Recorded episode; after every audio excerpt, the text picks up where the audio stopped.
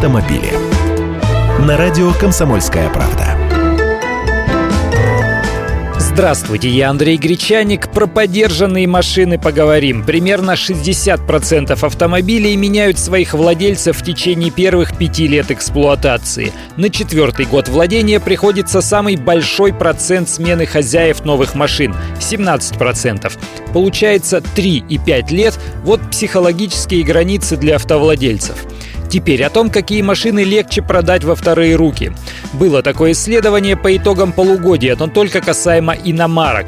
Среди трехлеток автомобилей 2012-2015 годов выпуска самой популярной моделью оказался Hyundai Solaris, на втором месте Kia Rio. То есть эта корейская парочка лидирует не только в автосалонах, но и на авторынках – а замыкает первую тройку Ford Focus. Повторяю, это лидеры продаж среди машин в возрасте до трех лет.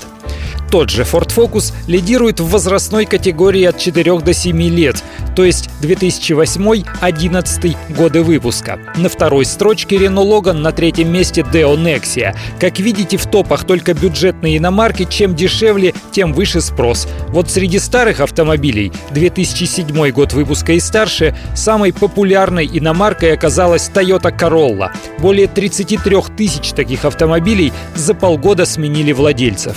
Как думаете, думаете, откуда взялось столько корол в России? Ведь у нас она к бестселлерам автосалонов не относится. Это заслуга Дальнего Востока и Сибири, где ввезенные еще до повышения таможенных пошлин праворульные машины до сих пор продолжают менять владельцев.